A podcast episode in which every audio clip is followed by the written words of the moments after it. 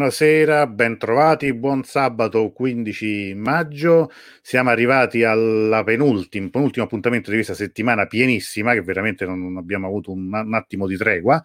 Eh, anche ieri tantissime persone veramente avete seguito la diretta con Daniela Medeghini su quale Dante in Iran e oggi è quasi un proseguimento ideale di quella, eh, di quella diretta perché abbiamo già toccato, anticipato anche dei temi, ma insomma li vedremo adesso nel dettaglio con i nostri ospiti. Tanto buonasera subito a Michele e a Iaco che sono già, eh, ci salutano già per l'educazione, rispondo subito, però allora eh, vi presento subito i nostri ospiti questa sera. Mosen Yasdani lo, lo, conoscete tutti sicuramente, bentornato, ben trovato, grazie, grazie come sempre della, della, tua collaborazione preziosissima. Poi in ordine diciamo proprio di, di scaletta Mario Vitalone, eccolo qua. Mh, amico, buonasera. Nemmeno, buonasera a te Mario, non avrebbe bisogno di presentazioni, perché però mi sento un po' come Lundini, non so se voi vedete presente una pezza di Lundini quando dice non ha bisogno di essere presentato perché in realtà in realtà è lui che non sa chi sia l'ospite e quindi poi si arrampica sugli specchi. Però ecco, nella locandina avete letto bibliotecario Università di Pisa, in realtà traduttore, persianista, molti dei libri che avete letto, anche quelli che vi sono piaciuti di più, li ha tradotti proprio Mario, quindi eh, come dire, spero sempre anche di, di, averlo già come ospite in altre eh, dirette. Ultimo ma non ultimo, Mario Casari, eh, buonasera, professore, insegnante di... di buonasera in questo momento cosa, cosa, insegni? La tua cattedra adesso è di, di letteratura persiana? Finalmente persiano, persiano. Finalmente, Finalmente persiano. Dopo che per anni hai, hai, formato una generazione di arabisti eh, alla Pienza. Sì, ho, perché per molti ho anni... fatto quello che potevo, ci ho provato, sì, sì, sicuramente. No, sicuramente ci sei pure riuscito. allora, anticipo, non è con noi eh, questa sera il direttore Amini, della, del direttore dell'Istituto Culturale Iraniano a Roma, non c'è, ci manda eh, i suoi saluti e lo ringraziamo comunque per aver organizzato con noi questa occasione. Non c'è se per un motivo molto semplice, perché eh, il ministro degli esteri iraniano Javad Zarif eh, è in arrivo nella capitale e quindi eh, dire, impegni ovviamente istituzionali lo, lo sottraggono alla nostra, alla nostra, diretta, ma sicuramente ci leggeremo adesso, Mosen ci leggerà il suo messaggio, quindi comunque in qualche modo è con noi. Io solo saluto brevissimo Melissa, Marianna, Cervè, Carlotta, buonasera, Graziella, buonasera, Salami Viola Palestina, professor Naccarella, Giuliana, ciao a tutti. Prego Mosen. Ecco, buonasera, buonasera a tutti, grazie, grazie Antonio, grazie ai nostri cari relatori, professor eh, Mario Casari e dottor Vitalone. Eh, come diceva Antonio, l'ha anticipato Antonello, stasera per, a causa del viaggio di Zarif eh, con l'Italia, eh, il direttore è impegnato a queste, queste, visite, quindi ha chiesto tanto scusa e non può essere stasera diciamo, con noi, qua, non può accompagnarci, però ci saranno delle altre occasioni sicuramente. Vabbè, io sto qui, leggo, eh, a parte che eh, mando i suoi saluti, anche leggo il suo messaggio che doveva leggere lui, eh, devo fare la traduzione, però adesso io eh, leggo il messaggio su. Eh, che sia così, buonasera a tutti, ringrazio il dottor Sacchetti per aver organizzato questo incontro, ringrazio i nostri carissimi ospiti, professor Mario Casari e dottor Vitalone, per aver accettato il nostro invito per partecipare in questo incontro che è stato organizzato in occasione della giornata nazionale di Ferdowsi, il sommo poeta siano del X secolo. Lo, l'obiettivo di questo incontro presentare questo personaggio letterario e la sua grandiosa opera che è l'orgoglio della cultura e lingua persiana. Indubbiamente la lingua persiana è viva, esiste grazie agli sforzi di Ferdowsi, il saggio poeta epico iraniano. Dal punto di vista di Ferdowsi, venerare il Dio costituisce la filosofia dell'essenza dell'uomo. Lui riconosce il valore della scienza, solo serve l'umanità e conduce l'uomo verso la divinità. Lui crede che la saggezza e la scienza prima conduce l'uomo verso la venerazione di Dio e poi segue l'umanità e proprio così un pensiero gnostico viene evoluto. Ferdowsi con la sua grande opera Shahnameh ha un ruolo chiave per dare la vita alla lingua persiana e proprio per questo nella cultura persiana ha una posizione particolarmente elevata.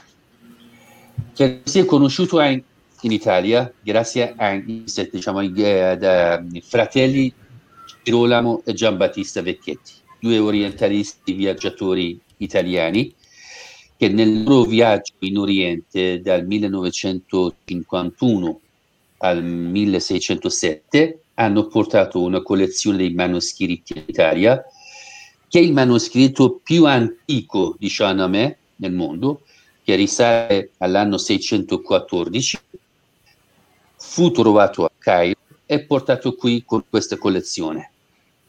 Questo manoscritto attualmente è conservato alla Biblioteca Nazionale di Firenze, che poi il dottor Vitalone ne parlerà in modo molto dettagliato di questo, di questo manoscritto. È stato individuato e riconosciuto anche dal professor piemontese, che colgo l'occasione per ringraziare il professore per i suoi studi e tutto ciò che ha fatto per far conoscere la cultura persiana qui in Italia.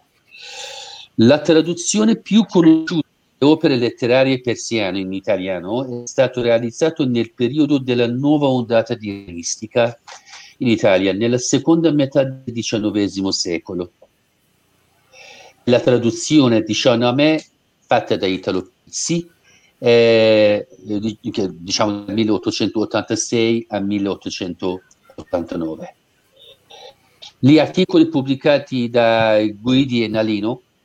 eh, dal 1886 al 1889. Gli articoli pubblicati da Guidi Nalino Pagliaro, eh, Pagliaro nel 1934 in occasione del millenario di Ferdosi hanno avuto un ruolo importante per far conoscere Ferdosi qui in Italia.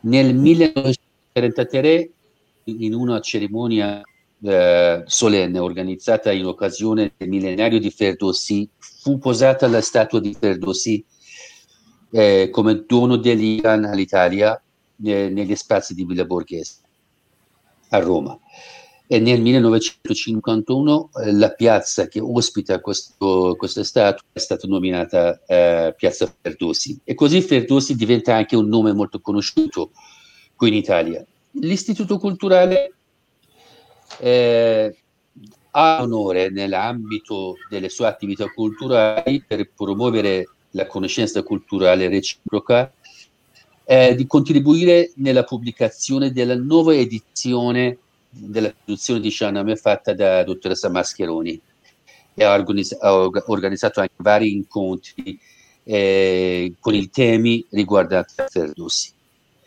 Inoltre eh, possiamo parlare del svolgimento dell'opera teatrale Rostam Sohrab dal regista iraniano Behruz Karipur eh, eh, che fu eh, diciamo, ispirato da, da Shahnameh che è stato eh, realizzato nel 2008 presso il Teatro Quirino a, a Roma. Eh, abbi, eh, noi come Istituto Culturale abbiamo dedicato anche una pagina intera nel nostro sito cultura.it nella sezione I celebri abbiamo dedicato una pagina intera a questo, questo grande poeta e alla fine in occasione della nomina della città di Matera come capitale europea di cultura nel 2019 abbiamo fatto un gemellaggio tra Matera e Tus e una via Matera è stata nominata via Khorasan, la quale eh, questo poeta è sepolto e sarà posato successivamente anche uno stato di Ferdosi a Matera. Eh, concludo eh, ringraziando i cari amici che ci stanno seguendo per la loro attenzione e passo la parola al nostro cari, eh, cari relatori, professor Casari e ringrazio nuovamente Antonio Sacchetti. Grazie tanto. Grazie Yasani, ovviamente derelato anche ovviamente il, il, direttore Amini. Allora, credo che per primo parola a Mario Vitalone, giusto? Eravamo, eravamo d'accordo con no, sì, come, come, come? Non avevamo concordato, dimmi, dici tu. Non abbiamo concordato. come, come, come, preferite? Noi in scaletta abbiamo Mario Vitalone, però... Io, Prego. Come ah no, scusami, perdonami, invece è il contrario forse, vero? Giusto? Eh, no? Sì. Forse Abbiate pazienza, ogni... c'è Mario Casali. eravamo così, forse perché io faccio un'introduzione un po' generale e poi Perfetto. Mario, Perdona, Mario perdonatemi, ho, ho, sbagliato io, ho sbagliato io, avevamo, detto, avevamo pensato il contrario. Allora, ecco, io non metto, è un problema. Ecco qua, metto la tua presentazione, anzi metto anche a schermo intero se vuoi, così la, la Grazie, così la vedo anch'io, sì, perfetto. perfetto. Grazie. Ehm, beh, intanto allora devo dire, voglio prima... Ah, scusate perché eh, devo stare attento io a non toglierlo, se no. Ehm, eh, voglio veramente ringraziare eh, il dottor Amini, anche appunto eh, se, se, non è presente per, le, per l'invito, e ovviamente eh, Mohsen Yazdani che eh, sempre, diciamo, con cui siamo sempre in contatto per tante cose, tanti lavori che, che, che, che sono, diciamo, vengono fatti tra volumi appunto queste conferenze, quindi lo ringrazio molto. Poi l'aiuto che aveva dato agli studenti quando dovevano partire per, per l'Iran, per andare al Dehodà, cosa che purtroppo in questo momento con questa situazione dei viaggi eh, si è un po' bloccata, ma riprenderemo.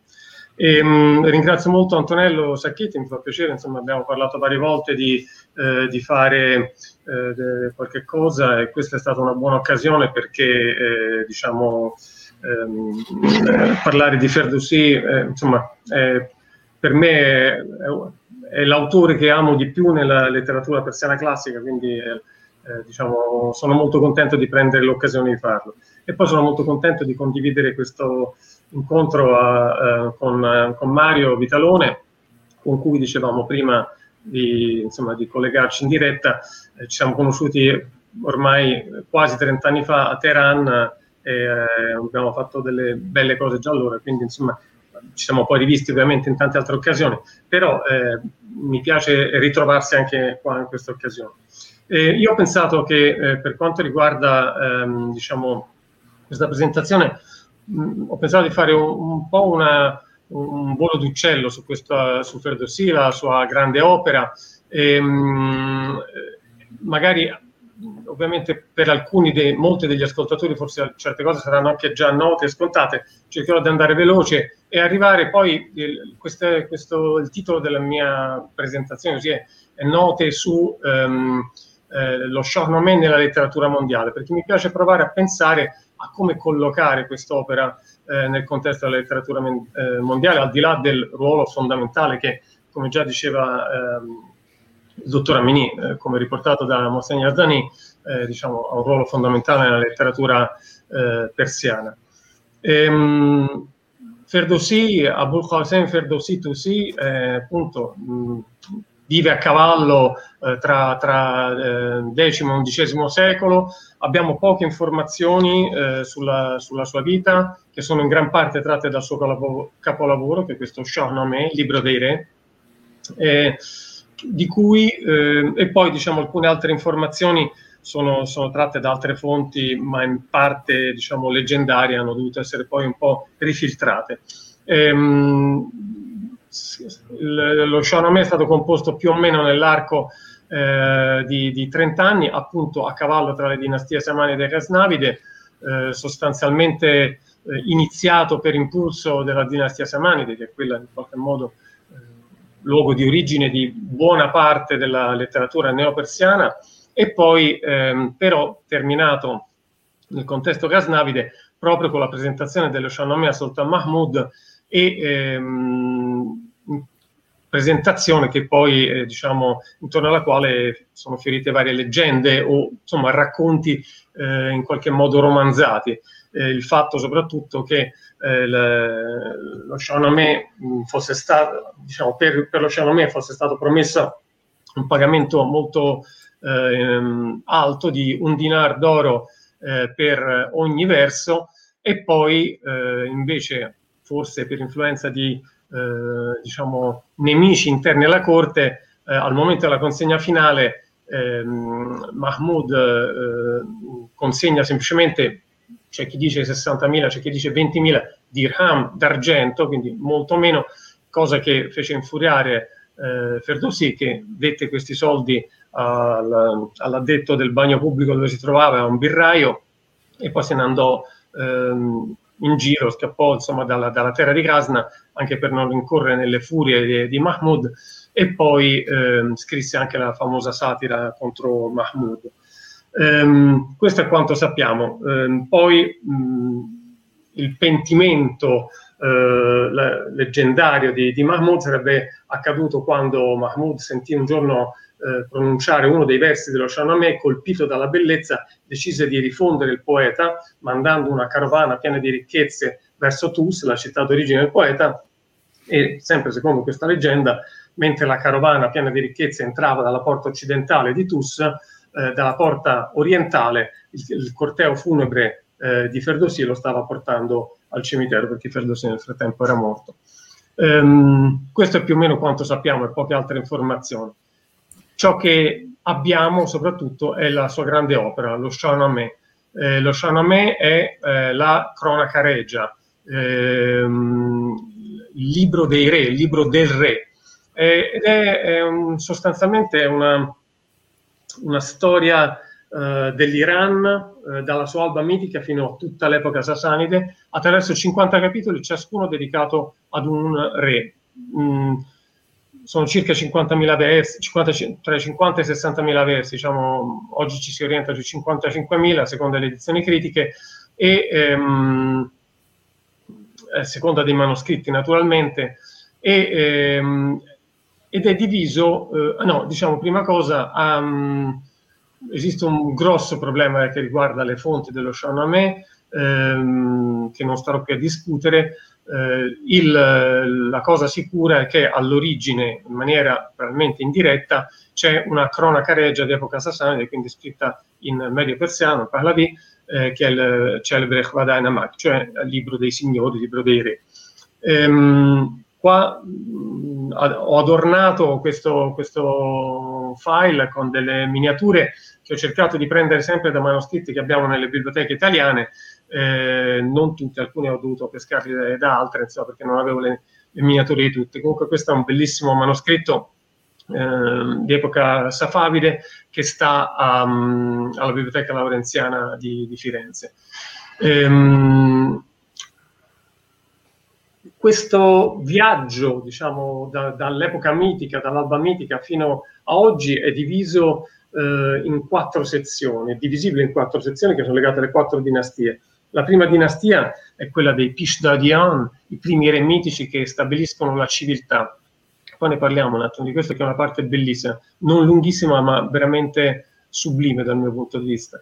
Poi c'è la parte, diciamo, leggendaria, ehm, eroico-leggendaria, eh, quella dei Keyanian, eh, dinastia appunto che in parte poi ingloba la, la dinastia storica degli Achamenidi, con l'arrivo anche di Zoroastro, eh, e poi un ciclo a parte di cui parleremo, poi una brevissima mh, sezione eh, di, di, pochi versi dedicata agli Ashkanian, i parti Arsacidi, la dinastia Arsacida dei parti, e, e poi la parte storica eh, dei Sassanion, eh, dalla nascita della dinastia, l'affermazione della dinastia sassanide con Ardashir, fino a, alla fine, eh, all'invasione araba e alla caduta di, di Yazdegerd III. Ehm, diciamo, la cosa, eh, quello che io trovo mh, meraviglioso dello Shahnameh, eh, a parte la sua eh, lingua bellissima, che è ancora di una semplicità e potenza arcaica mh, che, che, non sempre si ritrova raramente si ritrova nei secoli successivi. Quello che mi interessa moltissimo de, de, de, dello Chalamet è la, la, sua profondissima dimensione sapienziale. Ehm, oltre ad essere un libro sui re, è un libro per i re e, e per diciamo anche la regalità di ogni essere, eh, di ogni individuo, di ogni essere umano su se stesso. È un libro che istruisce sulla natura del mondo e degli uomini, e sul senso delle responsabilità e sui limiti eh, delle, dei propri poteri, proprie, eh, dei propri diritti ed è una profonda meditazione eh, morale, direi, mh, tra le più belle che ci sono, secondo me, nella letteratura mondiale. E, mh, l'incipit molto celebre, Benome Chodovan de Giono Cherad Chesimbartaran di Shebar Nagzarat, Chodavan de Nomo, Chodavan de Joy, خداوند جای خداوند روزی ده و رهنمای خداوند گیهان و گردان سپهر فروزنده ماه و نahid o mehr nel nome del Signore di anima e intelletto, no? questo si discute molto di questo valore, questo intelletto, questo Herad, i suoi molteplici sensi, al di sopra del quale non può andare il pensiero, Signore della gloria e Signore dello spazio, Signore che nutrimento dona e guida, Signore del mondo e della sfera rotante, che accende la luna e Venere e il sole, eccetera, eccetera. Poi c'è l'incipit prosegue e poi c'è un verso che chiude questa parte iniziale, insomma, quasi chiude questa parte iniziale, che è celebre, è diventato ormai un, un, um, un proverbio sostanzialmente. Tavano bovad, zidonesh delepir borno. Potente diviene colui che è sapiente, per sapienza si fa giovane un vecchio cuore. È un, una, un inno al valore eh, fondamentale eh, della sapienza, eh, che è sostanzialmente il tema profondo di questo libro. Come diceva eh, De Foucault, un libro epico e lirico eh, per la forma, ma ehm, ehm, morale e politico per la sostanza. Ehm, la prima parte, la sezione mitica, per me è una sezione bellissima perché trovo che sia una specie di, di trattato di antropologia della storia umana, vista dal punto di vista eh, diciamo del, dell'Iran, il eh, Keshvar Iran al centro dei, degli Haft Keshvar naturalmente, però eh, in qualche modo ehm, riguarda tutta la storia umana, si parla con primi, il primo re dell'inizio della preparazione del cibo e dei vestiti, Gaiu Mars, che poi in epoca islamica verrà comparato ad Adamo. Poi con Hushang la scoperta del fuoco e la nascita della festa del Sadeh collegata a, alla scoperta del fuoco e la divisione degli animali selvatici e domestici. Con Tahmuras eh, la lotta contro i demoni che vengono sconfitti e gli insegnano la scrittura. Ed è bellissimo che non gli insegnano solo una scrittura, insegnano Rumi, Tosi, Parsi, Sofdi, Cini, Pahlavi, le lingue della cultura dell'epoca, le lingue culturali dell'epoca. E poi Jamshid, il quarto re, il grande civilizzatore eh, che eh, diciamo, sovrintende all'invenzione delle armi, delle vesti da guerra e da cerimonia, lo sviluppo delle classi sociali, eh, i mattoni e le costruzioni, insomma la civiltà in qualche modo eh, sempre più raffinata, i profumi, la medicina e la cura delle malattie, la navigazione. Poi c'è una scena bellissima di Jamshid e la sua apoteosi in trono, che è il momento de- della fondazione del Nowruz, sostanzialmente la nascita del Nowruz, che diventerà il capodanno del calendario iranico, e poi ovviamente, come in tutte le storie melodrammatiche, il peccato di orgoglio del de re Jamshid è la caduta, la perdita del far, la, la, il, lo splendore regale ehm, e la, gli anni bui del regno di Zahok, eh, che deriva dalla figura vestica del drago avestico, qui ehm, trasformato in, in, personaggio umano. E, ehm, questa parte, in qualche modo, secondo me, è proprio una riflessione sull'origine dell'umanità e già anche con tutte le sue riflessioni di, di carattere morale, la lotta tra il bene e il male, contro i demoni, ehm, i, i rischi dell'orgoglio, i limiti del potere, eh, c'è già tutto lì. E poi però viene risviluppato in mille modi diversi, anche con mille narrazioni diverse, nelle sezioni successive. La sezione eroica comincia con, diciamo, dopo l'abbattimento di Zahok da parte del fabbro Kaveh, Fereidun, il ristabilitore dell'ordine e della pace, e eh, diciamo, è quello che, vabbè, con un, un, errore di valutazione nel dividere il regno tra i tre figli, stabilisce in qualche modo una nuova ehm, dire, dicotomia della storia persiana, che è quella della divisione tra l'Iran sedentario degli altipiani e il, il nomadismo dell'Asia centrale, Iran e Turan, che saranno i nemici secolari leggendari e poi in realtà anche abbastanza storici, diciamo, se teniamo conto delle eh, lunghe guerre eh, diciamo, tra popolazioni iraniche e popolazioni turche, guerre e collaborazione poi in realtà per molti versi. Ehm, la fase dei Reccheioni, come dicevo, ehm, poi eh, include anche, arriva fino a, a, includere sostanzialmente una buona fetta del, della dinastia Achemenide ma ehm, include dentro di sé questo importantissimo ciclo del Sistan, ehm, cioè le storie parallele di, di una sorta di, di, dinastia parallela, insomma, di, di, principi vassalli che sono i veri difensori della, della legittimità monarchica diciamo, de, dell'Iran e che include Som, Zol e poi Rostam, il grande eroe eh, persiano, e il figlio Sohrab, eh, con lo scontro tragico tra i due ehm, alla, alla fine, di cui parleremo anche più tardi. La, la, dinastia dei Cheianidi è interrotta da, da Iskandar, mh, mm, Alessandro. Ehm, io devo dire, sono particolarmente, come so, molti sanno perché sono un po' ossessionato, so, sono molto affezionato alla lunga sezione che riguarda l'arrivo di Alessandro eh, Iskandar e devo dire che molti amici e colleghi iraniani eh, mi capita, insomma, non tutti, però alcuni sono, sono, ancora un po' perplessi e talvolta anche un po' risentiti per questo mio amore per la figura di Alessandro in Iran, perché in fondo eh, l'abbattitore del regno Achemenide, il distruttore di Persepoli, Taht Jamshid per l'appunto, il presunto incendiario addirittura dei libri sacri della Vesta, no?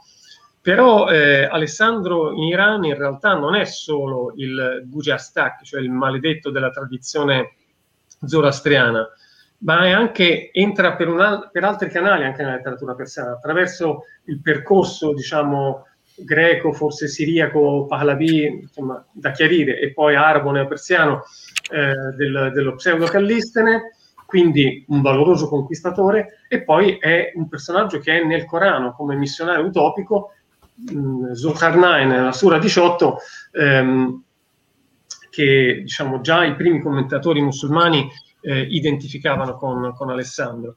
Ehm, quindi, diciamo, in Iran questa composizione di, di fonti, Alessandro ehm, eh, diventa un, un, modello di regalità in realtà.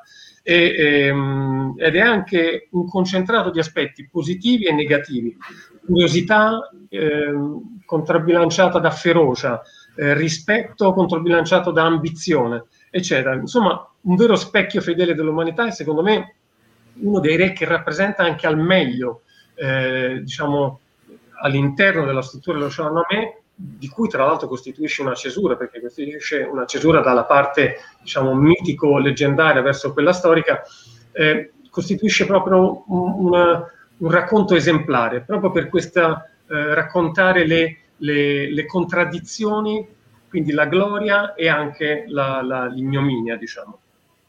Tra l'altro, ehm, e, e, diciamo che l'Alessandro poi tratteggiato da Ferdowsi, che in lingua neopersiana è il romanzo di Alessandro più antico che abbiamo, diventerà un modello per tutti i, i romanzi di Alessandro persiani successivi.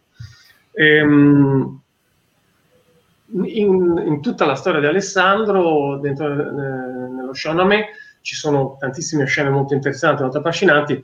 Bellissima comunque è la, la, la scena e che racconta anche molto del sentimento anche, eh, diciamo, eh, con cui è vissuta la figura di Alessandro, che ne, secondo la leggenda è, è, è, un persiano, figlio di Darob, no?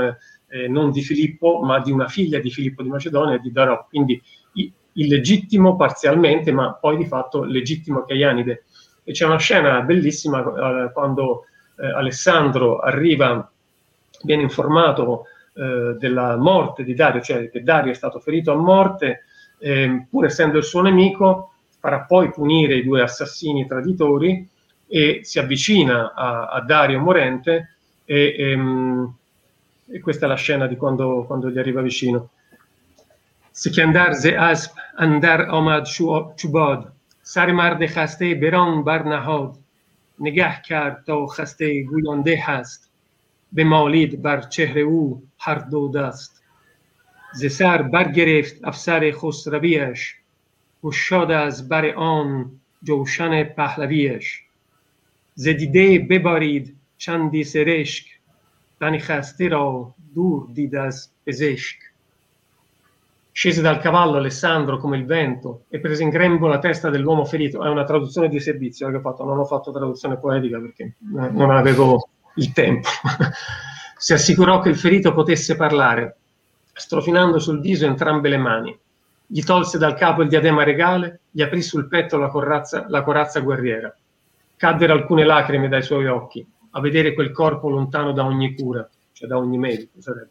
E poi, dopo un po', gli dice, perché loro appartengono alla stessa famiglia, proprio per via di Darob, e dice Ze yek shochu yek bichu pirohanim, bebishi cerotuch mero berkanim. Cioè, veniamo da un medesimo ramo e radice e veste, perché per ambizione stirpiamo il seme? Si domanda il perché di questa tragedia della loro lotta fraterna e fratricida. E questa, questa um, scena è una scena importantissima ed è eh, illustrata magnificamente in moltissimi eh, Shahnameh.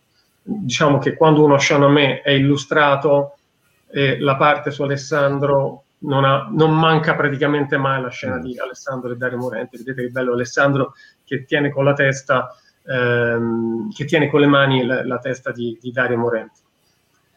Ehm,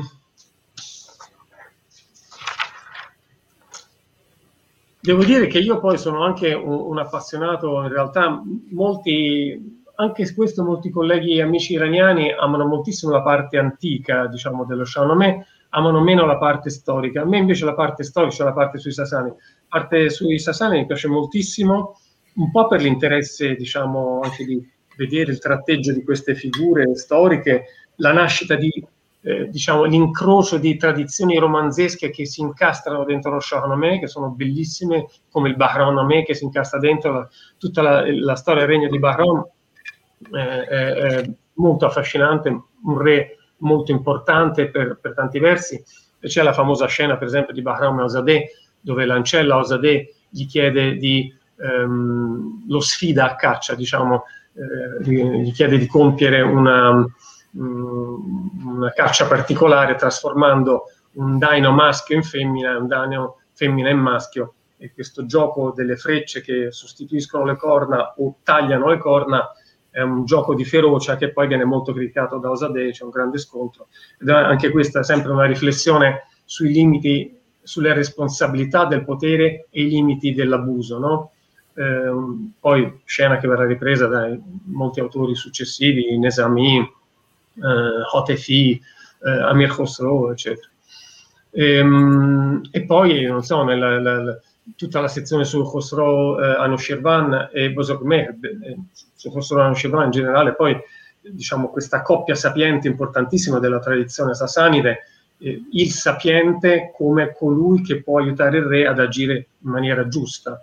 E, ehm, e c'è una scena bellissima, quella della sfida dell'ambasciata degli indiani che portano gli scacchi, sfidano al gioco degli scacchi, ovviamente Bosormeh vince le partite e poi non pago inventa il backgammon e batte l'ambasciata indiana anche a backgammon, il Shatranj sono una specie di backgammon. Anche questa, questa, scena quando viene illuminata eh, è, molto bella.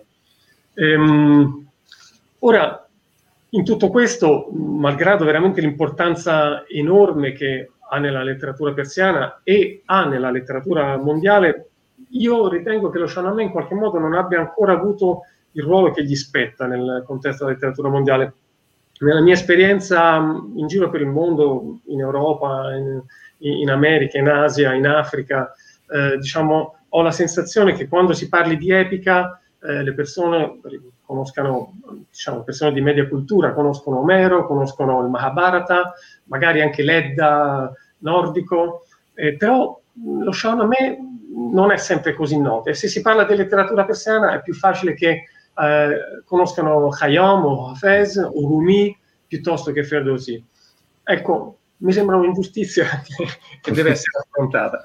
E, um, e, è interessante che in realtà, andando a parlare della storia di Ferdowsi in Europa e in Italia, mh, mm, diciamo, insomma, quindi nel mondo al di fuori dell'Iran e, e poi nella diffusione della cultura quantomeno occidentale, eh, avremmo avuto delle primizie, perché l'Italia, come diceva benissimo prima eh, Mossen, riportando le parole del dottor Ameni, eh, è il posto dove c'è eh, un avvento pionieristico della, della conoscenza Ferdowsi.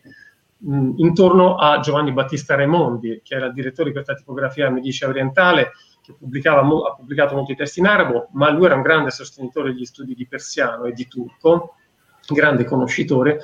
Qui vi faccio vedere due libri che ha pubblicato in arabo, ma se vedete, uno sono gli elementi di Euclide nella versione araba di Nasiruddin At-Tusi, però Tusi, la città di Ferdowsi, e eh, il canone della medicina, sempre in arabo, di Ibn Sina, eh, che peraltro eh, viveva proprio lo stesso periodo di Ferdowsi, ehm, ovviamente di origine iranica anche lui. Ehm, perché sono stati due collaboratori di Raimondi, ricordati prima anche al dottor Amini, a compiere due cose. Uno ehm, è una cosa importante, cioè la prima menzione del nome di Ferdowsi nella lingua europea non è di Girolamo Vecchietti, ma di Giovanni Battista, che in una nota manoscritta eh, a un suo salterio giudeo-persiano aveva fatto copiare eh, in Iran. Sapete che eh, Giovanni Battista Vecchietti è stato il precursore anche degli studi di giudeo-persiano, cioè di persiano scritto in caratteri ebraici, ehm, cita Ferdowsi come un'autorità eh, a cui eh, bisogna rivolgersi per conoscere parole che altrimenti sono eh, difficili da capire. Questa manos- nota manoscritta è la più antica me- menzione, per quanto se ne sa finora, di Ferdowsi in una lingua europea ed è in italiano. E poi il manoscritto di cui si parlava prima e di cui ci parlerà ampiamente Mario Vitalone, lo accenno quindi semplicemente, eh, trovato appunto da Angelo Michele Piemontese a Firenze. Ehm, tra l'altro ehm, eh, Raimondi voglio ricordare che è stato anche il primo a compiere delle stampe a caratteri mobili su un testo persiano, e queste sono, le ho pubblicate qualche anno fa in un articolo, ehm, questo Ghazal di Shahi, eh, questo è il manoscritto originale che sta all'archivio di Stato di Firenze e queste sono le bozze di stampa. Sono, diciamo, stampe non pubblicate, nel senso che questa, questo progetto poi non, non, andò in porto dal punto di vista di una pubblicazione verso eh, l'esterno. Però è prim- la prima stampa a caratteri mobili di un testo persiano. Perché in effetti, eh, vabbè, poi c'è un bellissimo eh, diciamo, di, di, di, di, Raimondi esiste questo bellissimo elogio della lingua persiana, casomai ci torniamo, non voglio prendere troppo tempo. Ehm, quello che voglio dire ehm, è che in, l'Italia rimane poi per un paio di secoli un po' indietro negli studi di persiano, l'avanzamento è soprattutto in Olanda e in Francia, dove si pubblica ehm, eh, il Golestan di Saadi, eh, poi una versione francese, sempre versione francese, una versione francese anche di Anbar e Sohaili, cioè la versione eh, persia- una versione persiana del eh, Khalil Wadin arabo, ripresa da un testo persiano eh, arcaico, insomma, percorso lungo. Ed è sempre in Francia che cominciamo a trovare le altre nuove informazioni su Ferdowsi eh, nel XVI ehm, secolo e poi inizio del, scusate, XVII secolo e poi inizio del XVIII. Barthélemy d'Herbelot nella sua biblioteca orientale e qualche nota nei, nei voyage di eh, Jean eh, Deschardins. Um, poi, verso la fine del XVIII secolo, anche in Inghilterra, eh, William Jones prende dei brani di Ferdowsi nella sua celebre eh, raccolta di ehm, di testi, diciamo, di, di letterature dell'Asia. Qualche cosa viene tradotto in inglese, in francese, in tedesco, Joseph Champion, Langlais, Val e soprattutto von Hammer Pushtal, molto importante perché poi fu utilizzata da altri autori dopo. Um, e poi nell'Ottocento cominciamo finalmente a vedere anche le prime edizioni a stampa eh, prodotte in India che cominciano a entrare anche diciamo, nella, tradizione mh, eh, scientifica degli studi iranistici europei. Eh, due edizioni in India all'inizio dell'Ottocento e poi l'edizione di traduzione integrale celebrissima, eh, celeberrima di, di mh, Jules Moll e la traduzione integrale italiana di Italo Pizzi ehm, in endecasillabi, eh, affascinantissima anche se oggi proprio non di facilissima lettura. Um, vorrei mettere in luce tre cose, cerco di andare veloce per lasciare poi la parola eh, all'altro Mario, siamo due Mari. E, mh, sono tre, tre, aspetti eh, interessantissimi di, di, di mh, eh, diciamo, della ricezione di Ferdowsi eh, in Europa eh, e in Italia nel XIX secolo. Uno, l'inevitabile comparazione con l'epica greca e la figura di Omero. Qui abbiamo questo brano di Joseph Campbell Does Hector or Achilles rage in fight? Rustam equals with undaunted might, cioè il classico paragone tra eh, eh, Rostam e Achille o Ettore. Eh, ehm, il secondo aspetto è quello del tema romantico, diciamo, dell'ingiusto destino del poeta persiano. C'è una celebre poesia di Heinrich Heine, della Dichter Ferdusi, eh, dove si racconta proprio questa, il momento della, dell'umiliazione e poi la, l'arrivo della carovana, eh, diciamo, ri, che vorrebbe ripagare eh, diciamo, il, il, danno fatto da parte di Mahmoud e il, il corteo funebre che esce eh, sull'altro lato della città di Tuz. Um, e poi il terzo aspetto molto importante sempre un, un tema, diciamo, romantico e allo stesso tempo quasi una sorta di, come dire, eh, contrasto eh, antiedipico antelittera, diciamo, della tragica storia di Sohrab che viene ucciso eh, da, dal proprio padre Rostam perché non riconosciuto. Ehm, questo dà, eh, diciamo, la conoscenza di questa storia dà eh, una, um, una, serie di, um, di, rivisitazioni molto importanti in letteratura inglese, Atkinson tedesco, Rückert, um, poi in russo Zhukovsky, in inglese Matthew Arnold, celebrissima, celeberrima anche questa, e poi questo Evan Anderson, uh, un'altra cosa molto importante.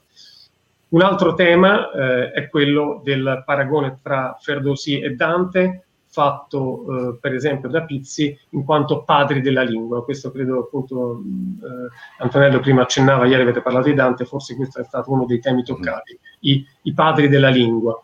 Um, mi piace sempre citare il fatto che Hans Christian Andersen, autore delle famose fiabe, eh, in un bellissimo racconto che si chiama La Musa del Nuovo Secolo, nel 1861 dice che la musa del nuovo secolo, quando fa una riflessione sulla letteratura che dovrà arrivare nel nuovo secolo, e dice che la balia di questa musa le ha cantato brani di Eivind Skaldespiller e di Firdusi, eccetera, eccetera. Però Firdusi è tra, eh, come dire, coloro che in qualche modo ehm, accudiscono e allevano la musa del nuovo secolo.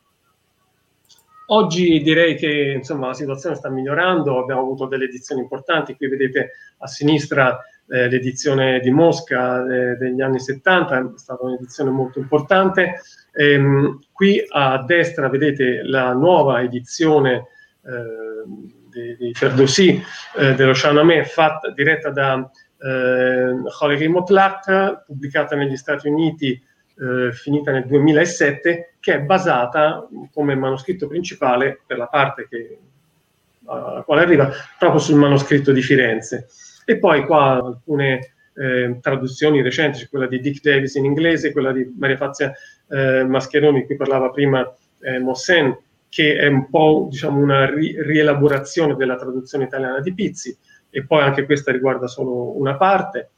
Insomma, diciamo, qualcosa sta migliorando, ma come diceva Amin Banani eh, in una conferenza molto importante a Stanford University nel 2007 che è pubblicata sul sito dell'Enciclopedia Iranica sotto la voce Shahnameh o Ferdowsi, adesso non mi ricordo quale delle due, dice ehm, è, è, forse il tempo per noi in Occidente di imbarcarci in un, profonda, una profonda rilettura dello Shahnameh insieme alla bellezza eh, mozzafiato del suo disegno complessivo, della sua struttura, la, ehm, diciamo, la profondità del suo mh, mm, messaggio etico e, la, eh, struggente, ehm, e gli struggenti destini dei suoi giovani eroi eh, impotenti, eccetera, eccetera, ehm, il, il, lettore attento eh, scoprirà presto che la legittimità dell'autorità e del governo è condizionale, è un, un'onesta eh, affermazione della, della, condizione umana. E mi sembra una riflessione molto importante per rileggere proprio in, in ottica etica eh, lo Shahnameh di nuovo. Eh, qui c'è un elenco dei manoscritti o dei frammenti manoscritti dello Shahnameh presenti nella biblioteca italiana, magari ci torniamo. E poi volevo dire, Ferdosi a Roma, è stata menzionata la statua, io ho delle date diverse da quelle menzionate prima, però magari eh, possiamo riconfrontarci, eh, risulta comunque che è stata regalata dal, dal comune di, di, di, Teheran al comune di, di Roma, l'autore, questo Abul Hassan Sarihi, ehm, e si erge appunto in ehm, piazzale Ferdosì alla fine di Via Omero e di fronte a piazzale Cervantes, quindi proprio direi un incrocio fantastico della, ehm, della letteratura mondiale. E alla, alla, base della statua c'è un'epigrafe che è composta da una selezione di versi disparati di Ferdowsi, che leggo velocemente. Negah con che da noi Iran c'è goft, bedon che Bekshad Rosas Nahoft, هنر باید و گوهر نامدار خردیار و فرهنگ آموزگار چو این چهار گوهر به جای آوری به مردی جهان زیر پای آوری e la traduzione che sta sempre sotto la, la, al piedistallo è vedi che disse, è tratta dai, dalla traduzione di, di, Italo Pizzi, vedi che disse mai di Rani al saggio, quando egli aprì l'altissimo segreto dall'intimo del cor, chi brama sollevar fra gli altri tutti la fronte sua saggezza inclita stirpe, vanti prudenza, amica e intendimento quale maestro suo. Se i reca innanzi queste che quattro son doti preclare, tutta sotto al suo piede quest'ampia terra, doma vedrà del suo valore. Mi sembra un bellissimo messaggio, non facilissimo da cogliere forse nella traduzione di Pizzi. eh, il persiano di, di, di Ferdosi, eh, come sempre, ancora più eh, come dire, semplice, potente e ehm, come dire, eterno. Eh, grazie. Grazie a te, grazie a te Mario. Bene, allora passerei intanto, leggiamo dopo i commenti dei nostri amici, passerei subito la parola a Mario Vitalone. Prego. Sì, grazie. Mm, tanto sì, un ringraziamento di sicuro a, a voi tutti per l'invito che mi fa un po' tornare al, al privilegio che ho avuto nei quattro anni che ho, ho lavorato alla Nazionale di entrare in contatto appunto con, con lo Shanamè.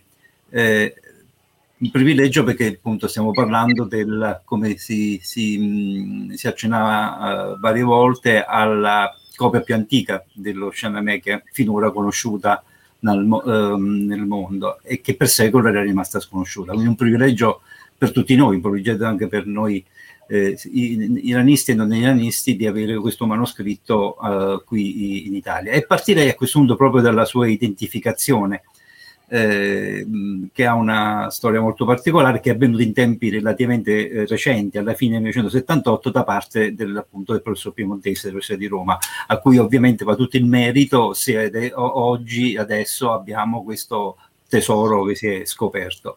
E il, mm, in ogni caso il professor Piemontese ne aveva dato un ampio, uh, un ampio mh, resoconto in un articolo appunto pubblicato negli annali dell'Istituto Orientale di Napoli, sul quale poi si basano buona parte delle informazioni che adesso che seguiranno. Insomma. Eh, la, tra l'altro la notizia di, questo, di questa scoperta ebbe una, una risonanza notevole nel, sui mezzi di informazione, la cosa mi colpì molto, allora ero ancora um, uh, giovane studente, eh, perché ebbe una, una, copertura davvero notevole sui mezzi di informazione e ricordo ancora davvero in maniera molto viva un'intervista a TG1 data dal professor, professor Piamentista trasmessa in diretta in televisione il 27 dicembre del 1978, a cui poi seguirono anche articoli in vari giornali. Eh, il professor Piemontese era arrivato alla identificazione del manoscritto durante il lavoro di ricerca di schedatura eh, dei fondi dei manoscritti persiani presenti nelle biblioteche italiane. E i cui risultati sono poi confluiti in questo suo ovviamente utilissimo eh, catalogo dei manoscritti persiani conservati nelle biblioteche d'Italia che è stato poi pubblicato nel 1989 per alcune operazioni di, di, di, verifica, il professor Pimentese aveva chiesto, mentre era la Biblioteca Nazionale qui a Firenze, di consultare un codice, un codice del Fondo Magliabicano, che risultava una classe particolare, che era la classe eh, denominata classe terza, che era quella delle grammatiche e lessici eh, in lingue orientali. Ecco, questa qui è l'etichetta che si, tro- che si trova sul, um, sulla, sul, retro della copertina del manoscritto, che era um, Magliabicano terzo 24, eh, che però appunto identificava le, quelle che erano grammatiche e lessici in lingue orientali. E, si trattava di un volume di grande formato, eh, stiamo parlando di 48 cm per, per 32, e che sul dorso, le, questa è la cosa ehm, particolare, aveva, riportava questa etichetta, ehm, questa che si, si, riporta, questa è proprio l'etichetta che stava sul, che stava sul dorso del manoscritto, e nella, eh, sul foglio di guardia anteriore questa nota. Eh, era quindi stato rubricato, non si sa quando, non si sa da chi, e, e come eh, commento anonimo arabo del Corano. E, eh, e invece, come poi ovviamente si, si rese conto subito il prossimo piemontese, si trattava di una copia dello Shanamè, del libro di Re, eh, questa, di cui appunto abbiamo anche parlato in maniera così dettagliata anche Mario Casali poco, poco prima. Ora, come abbiamo visto anche nel, nel, nell'intervento precedente, gran parte delle copie dello, del, del manoscritto dello Shanamè sono eh, quelle più note sono corredate da illustrazioni e sono tra gli esempi anche forse più belli dell'arte della miniatura persiana. Eh, ne cito al titolo informativo solo due tra quelli più noti. Eh, questo ad esempio è il grande Shahnameh mongolo che risale al XV secolo, 57 pagine, illustrazioni sparse un po' tra musei e collezioni private di tutto il mondo, tra cui alcune anche al Metropolitan Museum di New York. O questo è il e lo Shahnameh Baisongor, commissionato nel 1429 dal principe Baisongor, nipote di Tamerlano ad Herat nell'attuale Afghanistan, è composto di 700 fogli decorati con 24 miniature ed è conservato al museo del Golestan di Teheran. Ora, il manoscritto, questo manoscritto di Firenze non comprende illustrazioni, ma se dal piano più strettamente artistico passiamo a quello della ricostruzione del testo, allora è l'importanza di questo codice di Firenze ad emergere, soprattutto quando lo si mette in relazione al numero di codici dello Shanamè attualmente noti e conosciuti, che sarebbero circa 500, e si va a esaminare la sua data di copia. Eh, che è chiaramente espressa nel, nel colofone. Questo è la, il, il, il, colofone, la così come è riportato il manoscritto, finì il volume primo dello Shanamè in vittoria e lietezza il giorno di martedì, del trentesimo del mese benedetto di Muharram dell'anno 614. Ora, il 30 di Muharram del 614 corrisponde al 9 maggio del 1217 e questa data fa di questo manoscritto il più antico esemplare dello Shahnameh finora conosciuta al mondo. Se diamo un'occhiata alla, alla uh, cronologia, partendo appunto da quella che è la probabile termine di composizione dello Shahnameh, che, che è il 1009, eh, abbiamo appunto poi questa la copia di Firenze del 1217, eh, che è di 60 anni, quindi antecedente il manoscritto del British Museum, eh, datato ma non con certezza 1276, mentre le successive copie datate sono quelle del 1330 di Istanbul, eh, del 1333 di eh, San Pietroburgo e del 1242 del Cairo. Da segnalare anche una coppia identificata abbastanza recentemente eh, che mh, eh, si trova appunto alla, uh, a, a, Beirut e che dovrebbe essere data, ma non, cioè, non, è stata, non, non, ha la data precisa, ma è, è stata data intorno al 1250. Ora, è evidente, eh, ecco, questa qui si trova alla St. Joseph University di Beirut. Ora, è evidente come la disponibilità di questa copia della Nazionale di Firenze raccorci in modo significativo il divario di tempo che intercorre tra il, il probabile termine di composizione dell'opera, posta appunto verso il 400 dell'Egira, cioè 1009, e il principio dell'attestazione, portandolo quindi a un paio di secoli. Appunto, non è un caso, come già citato prima, che l'edizione critica in, ehm, in otto volumi più quattro di note dello Shahnameh di, eh, di Jalal Khaliki Motlaq, dopo un lavoro di quasi vent'anni, abbia assunto come testo base dell'edizione, limitatamente al primo volume, proprio il, il, il manoscritto di Firenze. um, una breve scheda del, di questo codice che è qui a Firenze. Il codice è costituito da 265 fogli, la scrittura è Naschi, uno degli stili calligrafici più usati, mentre gli oltre 700 cartigli eh, che ne ornano le pagine e che contengono formule augurali in arabo sono in scrittura Kufi, eh, che è la più antica delle forme calligrafiche della scrittura araba, qui dipinta oro. E non è da escludere che furono proprio questi cartigli che, con, um, che in qualche modo, uh, questi cartigli con iscrizioni in arabo, a far interpretare erroneamente il codice come un commento uh, coranico. Ora, al manoscritto manca il foglio iniziale e questa è una perdita grave, una perdita grave perché avrebbe potuto contenere qualche indicazione relativa al committente o al, o al primo proprietario. Eh, contiene solo il primo volume eh, dello scianamento, un totale di 22.000 versi sui circa 50.000 eh, totali.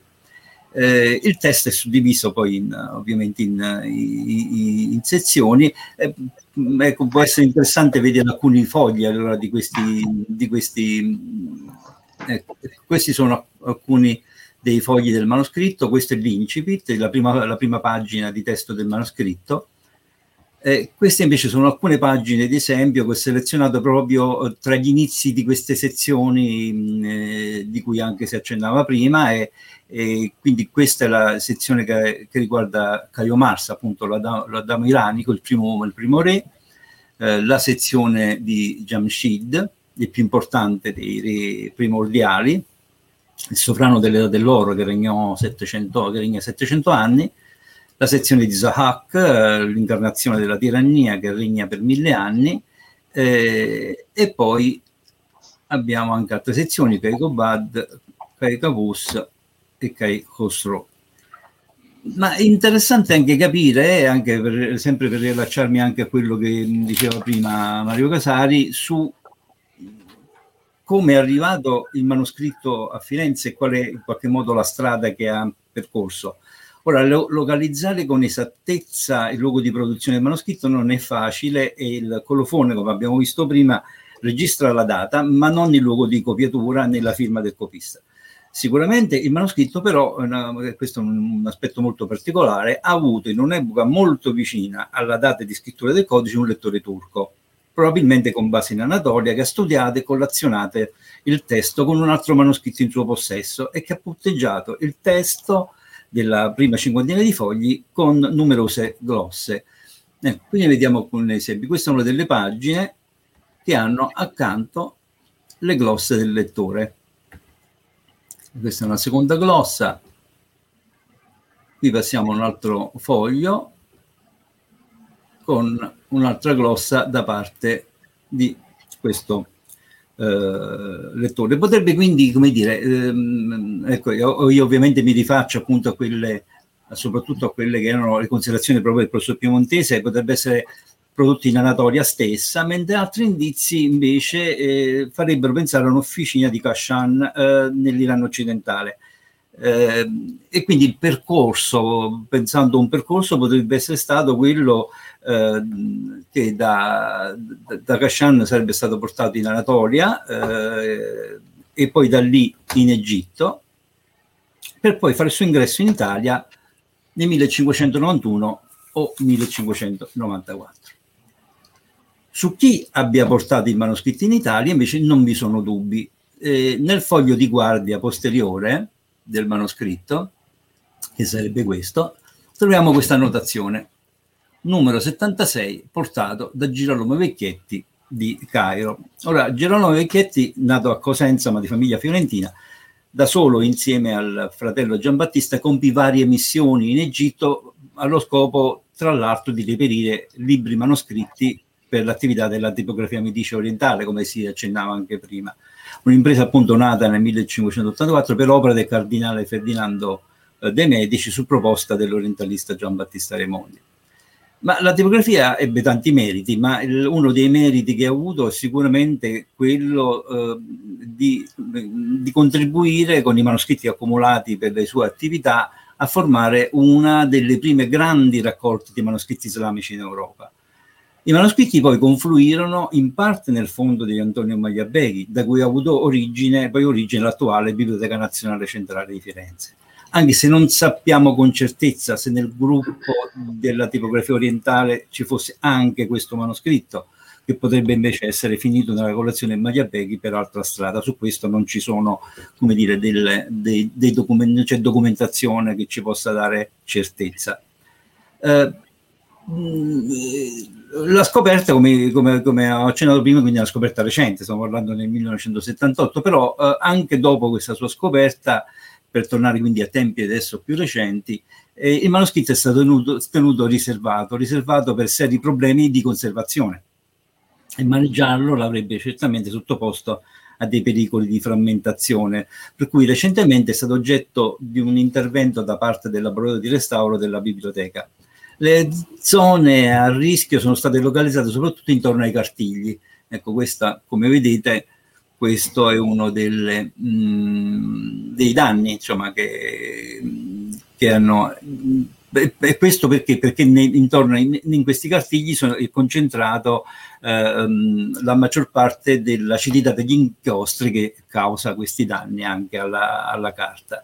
Si è ritenuto perciò necessario in qualche modo smontare la rilegatura e dopo le opportune analisi si è provveduto a un intervento di conservazione del manoscritto, intervenendo anche sulle vecchie, cercando di eh, come dire, ripulire eh, anche le, le, le, eh, i vecchi restauri che, che erano stati in qualche modo effettuati e che stavano causando più danni che benefici. Insomma eh, si è poi deciso di non sottoporre i fogli a una nuova rilegatura e di conservarle in apposite custodie protettive che garantiscono una maggiore eh, sicurezza, anche se però, questo è da sottolineare, i periodi di degrado rimangono e questo qui deve essere considerato, come dire, considerato eh, solo un primo passo per quello che è un processo di eh, conservazione davvero, come dire, mh, mm, eh, finale.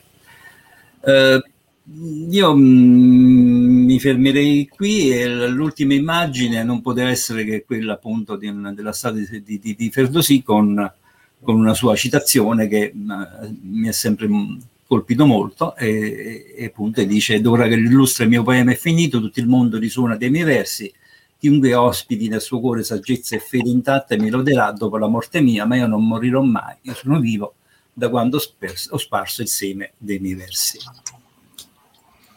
Bellissimo, bellissimo, grazie veramente mm, Mario. Questo è, tra l'altro, questi, questi versi sono delle edizioni appunto di, di, che avete citato entrambi. Eh, ehm, ricordatemi un attimo la, traduttrice, il nome adesso in questo momento non ce l'ho Mascheroni, Mascheroni. Mascheroni. È tratto da quella l'edizione, sì, se non sì, sbaglio. Sì perché anch'io devo dire che è un po' quando, quando, si faceva di viaggi in Iran in genere una delle ultime tappe leggevo sempre questo perché secondo me è, è anche un bel modo dire, accomiatarsi un po' da, dall'Iran no? come, come, come, come, l'invito anche a proseguire il viaggio poi leggendo, poi leggendo dopo altro continuando per me, devo dire, sono stati due, due, momenti affascinanti, entrambi. Vedo anche i nostri amici qui al lato i loro commenti. Leggo, allora, leggo Camran che dice: Secondo me Casari ha ragione nel dire che Ferdosi e Shanamè, lo è poco conosciuto in Europa, anche perché secondo me gli addetti culturali dovrebbero essere scelti tra di voi iranisti esteri così come alcuni direttori di musei italiani che sono stranieri, bravi e competenti. Questa è la teoria del papa straniero che spesso è, è, va, va, molto di moda. Quando, quando eh, Melissa, eh, il professor Casari riesce sempre a raccontarci la cultura persiana con passione. Eh, Mernaz, che salutiamo, nostra amica, grazie, grazie a una bellissima diretta. Eh, grazie professore, è stato un piacere ascoltarla, magnifico, anche Letizia sempre fa i commenti anche il professor Casani, bravissimi entrambi, sì, veramente devo dire che tra l'altro è stato anche in, in modo molto diverso, tra l'altro anche, eh, devo dire, bellissimo il viaggio anche nel, come dire, nella biblioteca, anche nel mondo, no, eh, nel, nel, mondo delle biblioteche, questo il fatto di vedere anche fisicamente e, e ricostruire tutto poi una, una storia che è, che è una cosa veramente, veramente affascinante, incredibile. Io colgo sotto questo, mm, così, questo elemento.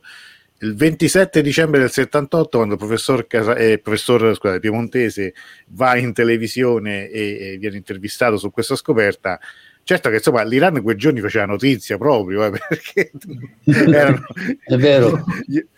si ritrova Prego, Mario. No, no, un, una, una, delle ipotesi che, che, che, si fa è proprio questa, come dire, che in qualche modo c'è stato interesse nel, dalla parte della stampa di questa scoperta perché l'Iran era in primo piano, insomma, perché insomma c'erano tutte, eh, in qualche modo no, gli, gli, avvenimenti politici che c'erano avevano fatto in, concentrare l'attenzione sull'Iran e quindi questa notizia eh, in qualche modo aveva attratto anche di più la, la stampa. Questo lo dice anche, lo accenna anche lo stesso professor Piemontese nel suo... Nel, nel suo articolo ed è mm, anche abbastanza, come dire, insomma, eh, comprensibile questo, questo aspetto.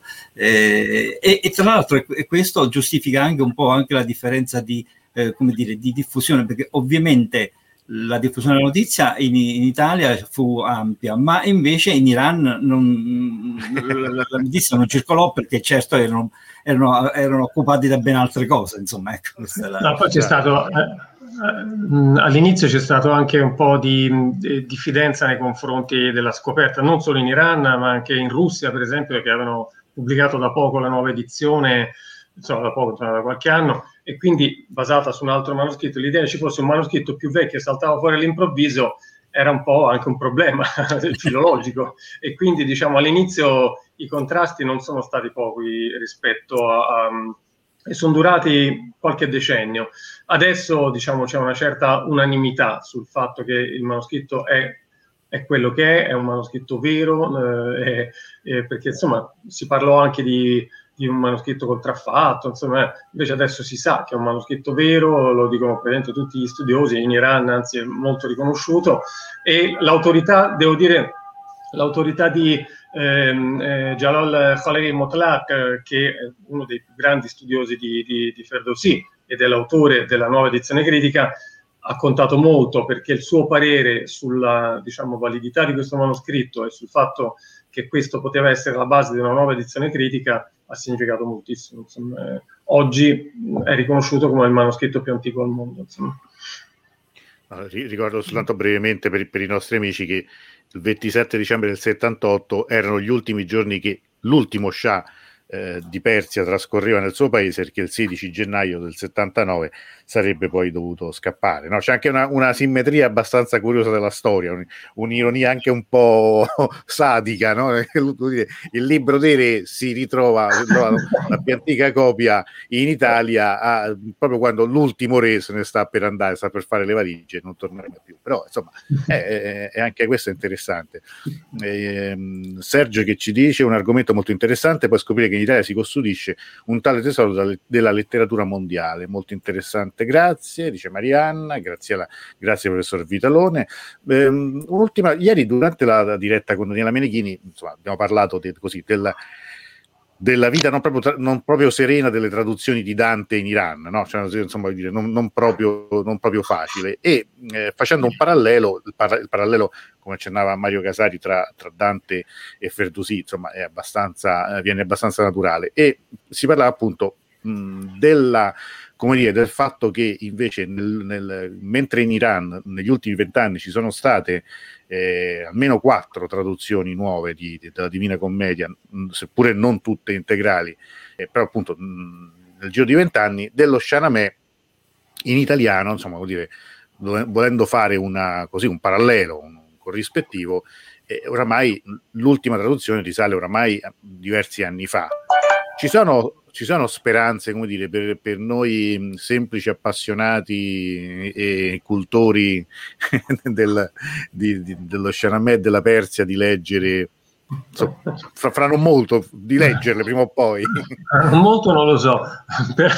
No, io, io, diciamo nel senso siccome eh, lo Shahnameh è un libro che eh, leggo in continuazione lo uso spesso mi serve eh, diciamo ho delle traduzioni di servizio di tante parti, ma tante significa tante per me, non tante rispetto alla quantità di, di, di testo che c'è.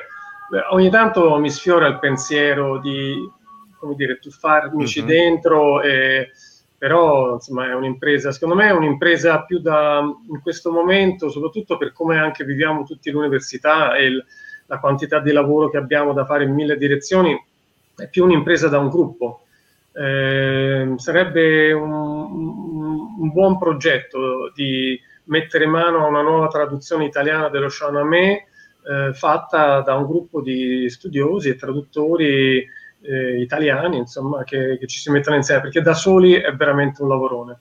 Cioè farla bene, eh, intendo dire, a parte anche, anche, farla male è un lavorone, però anche farla bene diventa Beh, una cosa... Io tanti Mario? pezzi ce li ho, però scusa. No, no, prego, prego. Mario, se volevi, no, no, vuoi aggiungere no. qualcosa. No, sono son, son d'accordo, anche io penso che l'unica, l'unica, soluzione sarebbe il gruppo. Il problema è poi, come al solito, come, insomma, non, non, ho un'esperienza diretta, ma eh, ricordo, sono ricordi molto, molto datati, ma insomma, poi il discorso è mettersi d'accordo col gruppo, anche se, quando si tratta poi di una traduzione, e quindi c'è come dire, uno stile, un metodo, eh, insomma, no, no, no, non sarà facile, però effettivamente anch'io la vedo, la vedo difficile come che possa essere l'iniziativa di una sola persona, a meno che non si dedichi eh, una, vita intera a una cosa del genere, cosa che insomma potrebbe anche essere come, come ha fatto Vizio in fondo. Sì, sì, io ma, diciamo, mh, voglio dire, mh, con tutta l'umiltà possibile, sicuramente ci sono no, dire, capacità diverse, tutto quanto. Cioè, erano anche epoche diverse, cioè io se vedo, non so, anche penso a Monsen che ha girato tutta l'Europa in carrozza a fare il catalogo delle iscrizioni latine, che abbiamo ancora tutto il catalogo delle iscrizioni latine d'Europa fatto da, da Monsen, no? Cioè, alla fine eh, noi non ce l'abbiamo il tempo di andare in giro in carrozza. cioè, al di là delle diverse personalità, quello che si vuole dire, però il mondo moderno è incredibile. Dovre... Gli strumenti che abbiamo affinato dovrebbero aiutarci nel nostro lavoro in realtà ci rendono più eh, frenetici. Più frenetici, schiavi di molte più cose, molti più impegni di quanto... Però, insomma, detto questo, chiaramente insomma, è anche un po' una battuta, nel senso Pizzi era Pizzi, ecco. Poi la no, sai, parte, prego. Dicevo, scusami, noi la prima parte dell'Istituto Culturale ha contribuito alla stampa, la prima parte. Adesso non so, magari chiedeto dal professor, quello che ha fatto eh, la revisione, diciamo, eh, di italiano più scorrevole, quello che ha fatto Mascheroni, secondo lei, professore, com'è, sì. eh, com'è, eh, com'è la traduzione? Sì, no, è, è, interessante, diciamo appunto è una revisione molto di, di Pizzi, eh, rifatta in maniera... È, è, è, utile secondo me per chi vuole leggere, cioè leggere Pizzi è molto difficile se non si ha proprio anche una competenza di, da italianista in un certo senso, quindi ehm, il lavoro fatto per quell'edizione è, utile, è sicuramente un lavoro utile, proprio come dire, ha il senso di rendere fruibile un, a un pubblico vasto, di lettura anche comoda, un testo così com, diciamo importante come questo, e che l'altra traduzione italiana che abbiamo non, diciamo, oggi non lo rende fruibile. Quindi... Da, lettore, da lettore terra terra confermo, nel sì. senso per me Pezzi è, è, io non ce la faccio, è troppo difficile per me. Eh, quindi per me questo, questo, questo, lavoro è stato fondamentale per conoscere lo Shanamè, che altrimenti insomma sarebbe stato ben altra, ben altra cosa. Quindi lo ammetto, cioè, è, è, così. Bene, allora io ringrazio veramente. Innanzitutto volevo ringraziare Mosen, come sempre, il suo lavoro eh, di organizzazione e anche di assistenza in tutto, quindi di aver anche Grazie pensato questa giornata. E ringraziamo Buon ovviamente grazie. il direttore Amini per, eh, anche se, se, fisicamente non è stato qui con noi, ma insomma per la sua partecipazione e per la sua presenza. Ringrazio Mario Vitalone, è stato un suo viaggio affascinante che ci ha fatto fare. Mario Casario ovviamente eh, sperando di riavervi, di riavervi presto in altre occasioni, per quello che vorrete voi, comunque sapete che la porta è sempre aperta. Eh, ringrazio ovviamente tutte le persone che ci hanno seguito, e siete ancora tante, ma insomma, eh, la, quando si c'è la cultura di, di, di, sabato pomeriggio, una bellissime giornate, credo un po' in tutta Italia, però tantissime persone che ci hanno seguito. Eh, chi vorrà domani, domani sera, io proseguo il nostro viaggio con i presidenti d'Iran in vista delle elezioni. Domani una puntata interessante perché parleremo di Muhammad Katabi e quindi del periodo riformista. Grazie ancora a tutti, veramente, e ci vediamo grazie domani eh. con chi lo vorrà. E buona serata grazie a tutti. Arrivederci. Grazie, grazie, grazie, grazie.